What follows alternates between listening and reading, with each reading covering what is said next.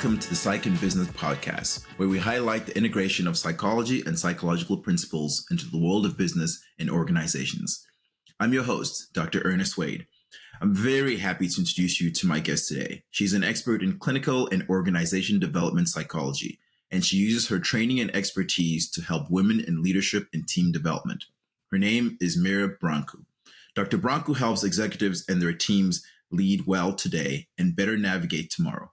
Mira has a master's degree in counseling, PhD in clinical psychology, and over 20 years of experience in education, healthcare, and research, including an award winning leadership career at the U.S. Department of Veterans Affairs and a faculty appointment at Duke University. She seeks to help organizations strengthen retention of high performing, underestimated talent organically by making these organizations a better place to work. Her organization development consulting firm was awarded the 2021 Corporate Philanthropy Award for their contributions to supporting underserved women professionally and economically. Dr. Brancu writes for Psychology Today and Thrive Global and authored The Millennial's Guide to Workplace Politics.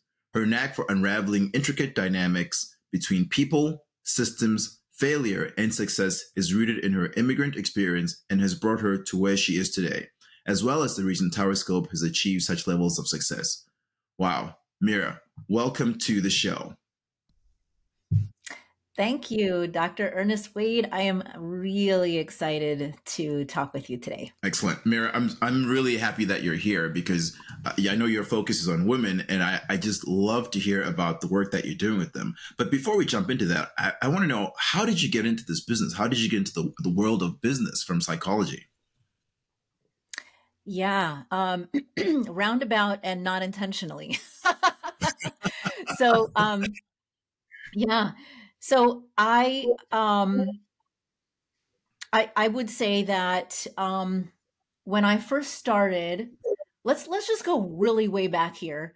Um, mm-hmm. I came to America as a um, political Jewish refugee under a sponsorship program and didn't speak the language. Mm-hmm. And I really think during that time, during elementary school, when I didn't speak the language, it planted the seeds for me to get really interested in um, how people um, get along, how people work, what is it like to navigate a brand new, um, you know, system mm-hmm. um, within a new culture.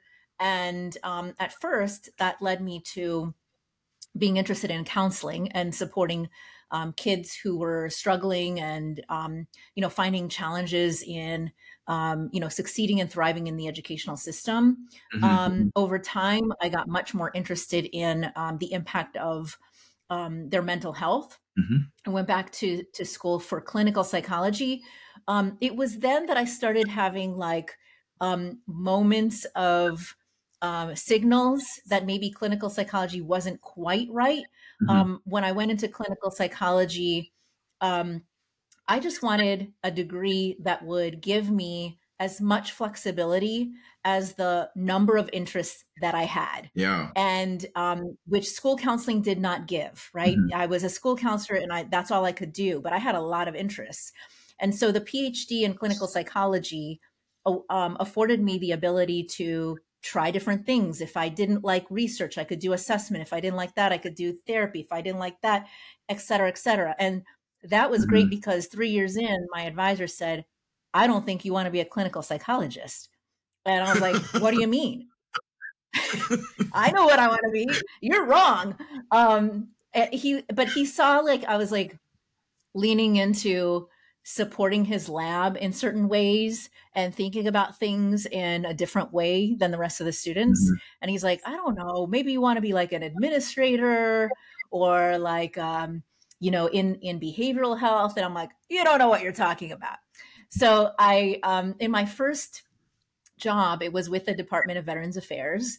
And um, it wasn't your traditional clinical job. It mm-hmm. was mm-hmm. supporting a research study and um, I started just doing assessments for this research study. At least that's what I was hired to do. Mm-hmm. But I what I found myself doing was um, wanting to improve the protocols, the standard operating procedures for the study, and how people work together to make the study run well. So already, and um, and I kept asking for more of that kind of work. And so um, the director was like, hmm, I'm, I think I'm going to use you in a different way than what you were hired for. Mm-hmm. And that's, that's what started my trajectory towards management and leadership. I became a managing director of that research study. Um, and then three years in, I was um, tapped for this incredible stretch assignment that nobody else wanted to um, really engage in, which was to support another research center serving as their interim director, managing um, mm-hmm. what they called a hostile work environment, a toxic work environment. And um, my director had seen what I was doing in our own research center, helping people work together, creating uh, procedures and protocols for how we approach work and work, you know, function better. And he's like, you're the one to go do this and mm-hmm. fix it mm-hmm. and um, that um, that is what changed the entire trajectory of my career that stretch assignment where i had the chance to really engage in that fully and get consultants to help me and those consultants were organizational development consultants and i was like maybe this is what i'm supposed to be doing what they're doing yeah. to help me as a leader in this position Mm-hmm. so that's really cool. So so you so you actually had consultants doing organization development work come in to help you in your leadership role. So so you were leading and managing and then also sought the experience of of uh, consultants. So this is really cool, Mira, because you've actually had the experience of being the client and as well as now that I know that you also have your own consulting firm, you are the consultant. So uh, uh, tell me, tell us a little bit about the work that you do, because I know that you focus specifically with, with women and, and leadership and team development. Yeah. So, um, I was still continuing to, to, you know, go on my leadership career path, had mm-hmm. incredible mm-hmm. trajectory.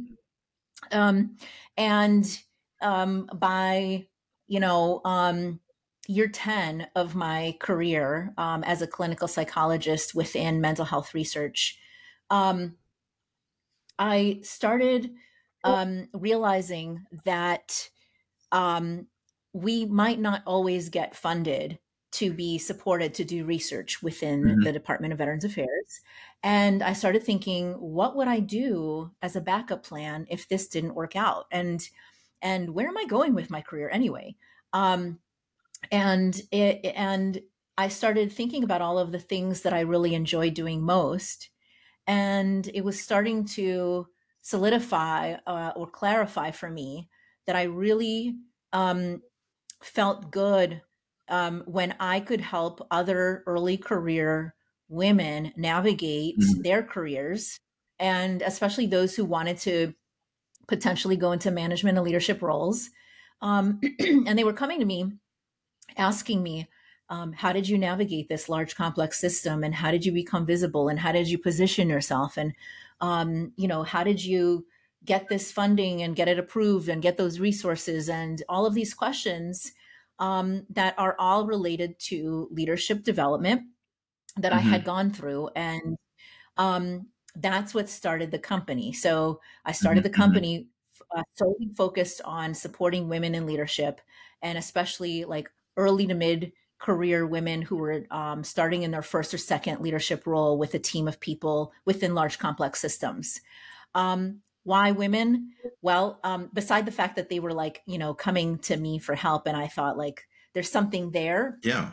Um, there really was um, I guess an epiphany that I had that um, my, you know, up until that point, I just thought like my success was just like coming out of pure luck. I was in the right place, right time, but not believing like I had any skill set or there was anything, you know, any reason why I, I ended up in these roles versus, you know, some other person or some other situation. Mm-hmm. Um, but I did start recognizing that um, when I didn't have great mentorship, um, I did not thrive. Mm-hmm. I, it didn't go anywhere. And um, I had a great mentor who saw things in me that I did not see in myself, and who um, was able to serve as not just a mentor and a supervisor, but also a sponsor, um, which a lot of women don't have. A lot of women don't necessarily have um, adequate mentorship. Um, they're over mentored in all the wrong ways, like how to get along with people, and under mentored in ways that advance their career. Mm-hmm. Um, and have insufficient sponsorship because often um, people who are sponsors or those who are in a position of authority and power who can um, recommend other people usually recommend people who look like themselves yeah. um, and act like them and that's usually white men provo- promoting more white men into positions of power and leadership and privilege mm-hmm. and um, i was in this weird situation where um, i was one of the few um, you know lucky few who were identified by um, you know um, a male sponsor older way you know male sponsor who had already had his own successes, was looking to um, really, you know, um, grow and um, strengthen the research center and identified me as somebody who had all the right skill sets. Um, mm-hmm. and that it doesn't happen very often for a lot of um, women, and especially not yeah. women with additionally marginalized identities. And so this made me feel like if I got this opportunity, I wanted to share with as many other people as I could, as many other women and women from marginalized backgrounds as I could, because it was um, a special and rare experience. Um, not fair to keep it to myself, so yeah. why not share it with everybody else?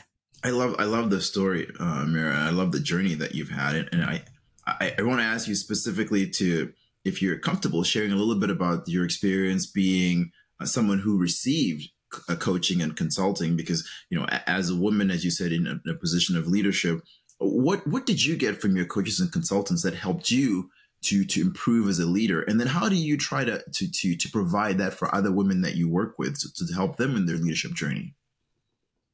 Oh um, really great questions. Um, i think number one the um, confidence to recognize i was on the right path you know mm-hmm. uh, these these um, leadership roles and especially that first one was a very scary risk to take mm-hmm. um, i was young in my career i was a woman people looked at me like i didn't know what i was talking about in fact they um, i got calls in advance of that from other people in higher levels positions of power mm-hmm. saying you know you know nothing you how could you possibly take this on? You you don't have the right skill set. You don't have the and and um it was um discouraging and yet i sort of chose to ignore that and chose to lean into it. Mm-hmm. and um, the consultants and coaches helped me sort of um, hold on to that belief in myself that i was on the right path. They helped me continue to understand my strengths and how to apply them. Mm-hmm. they taught me um, frameworks that were brand new to me about how to bring people together around really complex um, situations, especially like with organ- um, organizational trauma, yep. which is what I was going into, and I didn't realize quite at the time that's that's exactly what I was dealing with. So they gave me the name for what I was working on. They gave me the frameworks. They gave me um, sort of um, the tools for what to apply when um, for making change and at the right time points, um, how to think about aligning people around this, how to do listening tours, mm-hmm. um, all of these skills that I, I mean, you don't learn that as a clinical psychologist mm-hmm. at all. Right. So that was incredibly valuable. And those are the same exact things that I've, you know, developed over time, you know, um, my own flavor of it um, and help other women mm-hmm. um, and teams learn how to do to be as effective um, as possible and to feel as um, capable, confident, competent as they can to be the leader they want to be, to lean into it. Yeah, I, that's that's such a, a, great journey. I love the way that you talk about how they, they gave you confidence because even especially you know as, as a woman, I know women have different challenges than the rest of us. Confidence is one of those those things, and just helping you believe in yourself, right? And then you also describe the way in which they gave you a name, a framework, right? So it's not like you didn't know it, but just a framework that helps you recognize what you're doing and how to do it and then teaching you some new skills because as you said they don't they don't always teach you these things as a leader right as a leader you're not always taught hey this is the organization that i'm going into organizational trauma what that means how to deal with it but they they gave you the name and they showed you how to do these things i think that's that's that's a really great example. And now you're doing that for other people as well. So talk to us a little bit about the, the training that you've had in organization development as, as a psychologist and how that really allows you to help other people now. Um, yeah, so I think it's it's a combination of um, you know training and um, not all formal. So for me, I sort of informally specialized in this by uh, reading a lot, by developing myself and engaging in ways that I can develop myself as a leader, develop my team, develop you know mm-hmm. the um, sort of organizational um, strategies to implement. So I was literally trying it on myself and my mm-hmm. you know um, team and group of people um, to see what worked in real life and practically. Mm-hmm. And um, then I did take um, a business um, essentials course. It's like a mini MBA from UNC, mm-hmm. and took a, a, several other certificates to um, because I really didn't want to go back for an entire MBA after getting a PhD and a master's degree. Like I was done paying for for school at this point, but I knew I was missing um, the language of business. Um, mm-hmm, I mm-hmm. understood, you know, a lot about the um, administrative processes within large complex systems, but not necessarily always the language um, around, you know, um, financial um, issues, economics, um, working in limited funding agencies, the, you know, marketing aspects of, you know, what what businesses do. So all of that was part of me identifying the gaps and um, you know supplementing um, the other thing that i did is even though i started my my company in 2018 um, mm-hmm. and it was you know doing well um, i still felt like there were gaps in my training and understanding mm-hmm. and um, there there was there came an opportunity that um, I think it was like two or three years into my business that I could not pass up with the Department of Veterans Affairs. And that was to work for their National Center for Organizational Development. I know you and I have that yep. in common. You had that past experience too. Yep. And it was um, a very um, rare opportunity to surround myself with clinical psychologists who respecialized as organizational development psychologists mm-hmm. for a large um, you know, organization. Yeah. And I was like, am I willing to slow down the growth and opportunities in my business in order to access this learning opportunity? And I realized, yes, I think I will grow more as a person and the business will do better over time if I slowed mm-hmm. myself mm-hmm. down enough to lean in the, into this opportunity. Three years in, I'm still with them. I'm still yeah. learning.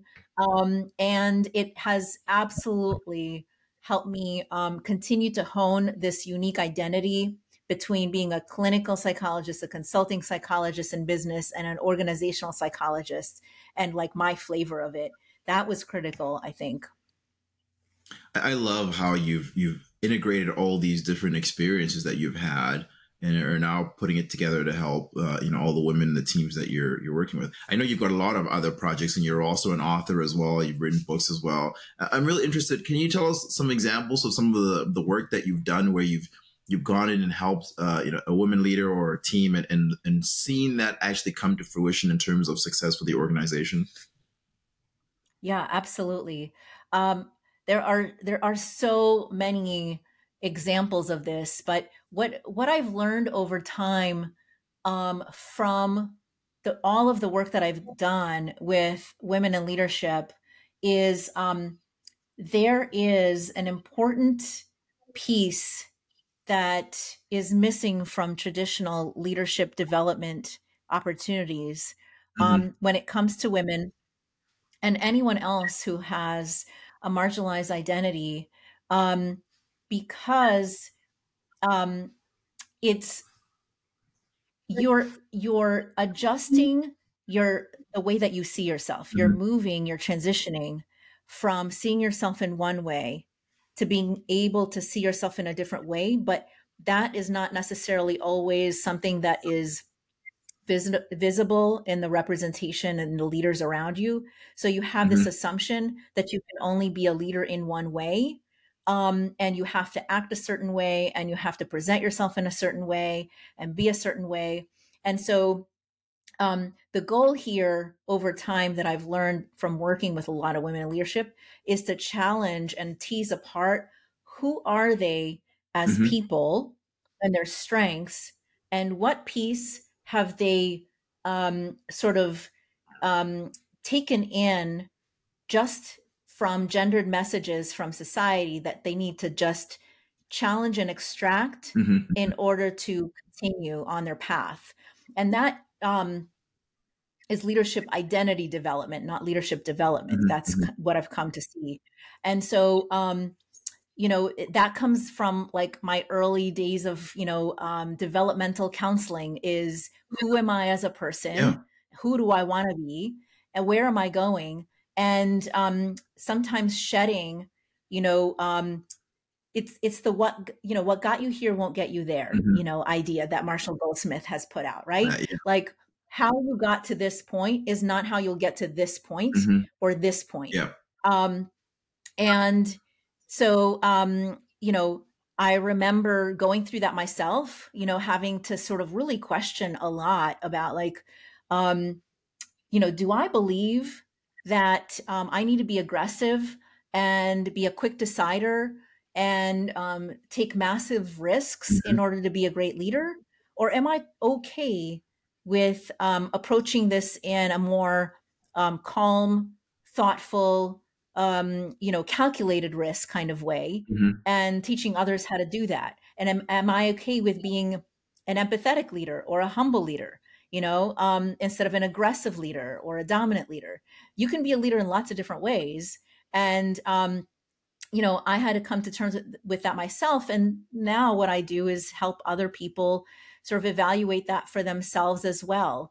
Um, so with with that in mind, I've developed um, kind of a five stage developmental leadership identity um, development pathway, and mm-hmm. you know we work through that. Um, we work through like what is our relationship to uncertainty and what does that mean for us and what are the mm-hmm. next steps to leaning into uncertainty um, developing identity, mapping out a strategy for ourselves and our, our organizations, um, navigating complexity, which is where the, the teams and systems level thinking comes in, and then making a greater impact, which for a lot of women and the new generations, we want to work for a place where we can make a big impact. Mm-hmm. And if we feel like we're undervalued and underutilized and can't do that, we're not going to be interested in leaning in like that. Mm-hmm. We're not going to be interested in, um, you know, supporting a company like that. So um, that's kind of where I am right now. And I'm sharing that more and more in things like uh, an upcoming podcast, um, The Hard Skills, I'm calling, uh, which is starting on Friday. If you'd like to sort of, uh, I I've already invited you to join, so you're going to come and join and, and, share your perspective as well. Um, the podcast is coming, and then a membership community for, um, you know, um, centering women's leadership. Um, and supporting women on this journey. Mm-hmm. So I'm, I'm really excited about that too. Yeah, I, I love all the work that you, you're doing, Mira. I mean, my my my wife is a is a physician leader, and so I, I have some some I've seen some of the the challenges that she has, uh, you know, as as a as a female leader in in the medical community, and so I I really am just so happy and and grateful to you for all the work that you're doing and for the the depth of experience that you've had. You know, you're you're pulling from your experience as as a as a female leader to be able to help other female leaders, and I think that's just that's just really awesome and really fantastic. Uh, you know, I, I we didn't even get into your you know your uh, personal experience that you, you, talked about coming over as a refugee and I would, I would love to to hear more about that and hear more about how that that you know integrates and, and, and is a part of who you are and how you how you do the work that you do. And so Mira, we're definitely just going to have to have you come back. I think there's just there's so much more to get into so I think we're definitely going to have to have you come back but in the meantime, you just have to keep coming back and forth from your podcast to mine, back to yours. we'll just absolutely, we just keep going back and forth. But Mira, I know that you know you're doing great work, and there's going to be people out there who want to you know get in contact with you. So how do people get a hold of you? How do they follow you? You know, how do people reach out to you? Yeah. Um, two of the best ways is um, on social media. I am, you know, on many social media platforms, but where I live is LinkedIn. I'm most active there, and so you can find me there at Mira Brancu, M I R A B R A N C U, or mm-hmm. on my website you can check me out and um, our company TowerScope at www.gotowerscope.com. Awesome, thank you. And then the last thing, Mira, you know, as we have you on here, I have all these great people on here. I just want to ask you for a little bit of free advice for the people out there. What would you, what advice would you give to to all the people out there who are, you know, struggling in this this environment as business leaders, as managers? What what tip would you leave for them? Um, yeah, I think today's this is where I'm leaning today on on the advice mm-hmm. giving tip is um, if one path closes, your that's not um, your path, mm-hmm. and um, to keep trying, to keep persisting um, in other ways, use other methods, use other avenues to keep going with the things that you're most passionate or interested about because um, you know i've i've received so much rejection and it just means nothing um, at this point. It's just that's not quite the right timing or the right way, but there is a way. You just have to find it. Mm-hmm. If you just keep like persisting in other ways. And sometimes when I'm in the midst of rejection, I don't really believe that. But when I get out of it, I look back and it's always, always um, true that um, all of those um, paths that were close to me just opened up a different door for me. Yeah, I, I love that advice, Mira. It, it reminds me of someone once told me that when you when something uh, ends or or you reach a roadblock or or you you know something something is closed off, appreciate that because it's telling you not that way, right? It's telling you not that way. It's not, it's not saying no way, there is no way. It's just saying not that way. And so I really appreciate your yeah. your advice here for for for people out there. Uh, Mira, it's been fantastic Absolutely. to have you on. This has been such a, a great conversation, and I'm so thrilled that you're on here. And again, really great work that you're doing with with women and, and female leaders. Keep keep going on, per, keep persevering, and keep helping everybody out there. Thanks so much for have, coming on the show. I look forward to mm-hmm. having you all back again because we're definitely going to have to have you back again. Thank you. Thank you for having me. It's been great. Awesome. And for everybody else, hope you enjoyed the show. We'll look forward to seeing you next time. That's it for now. Bye.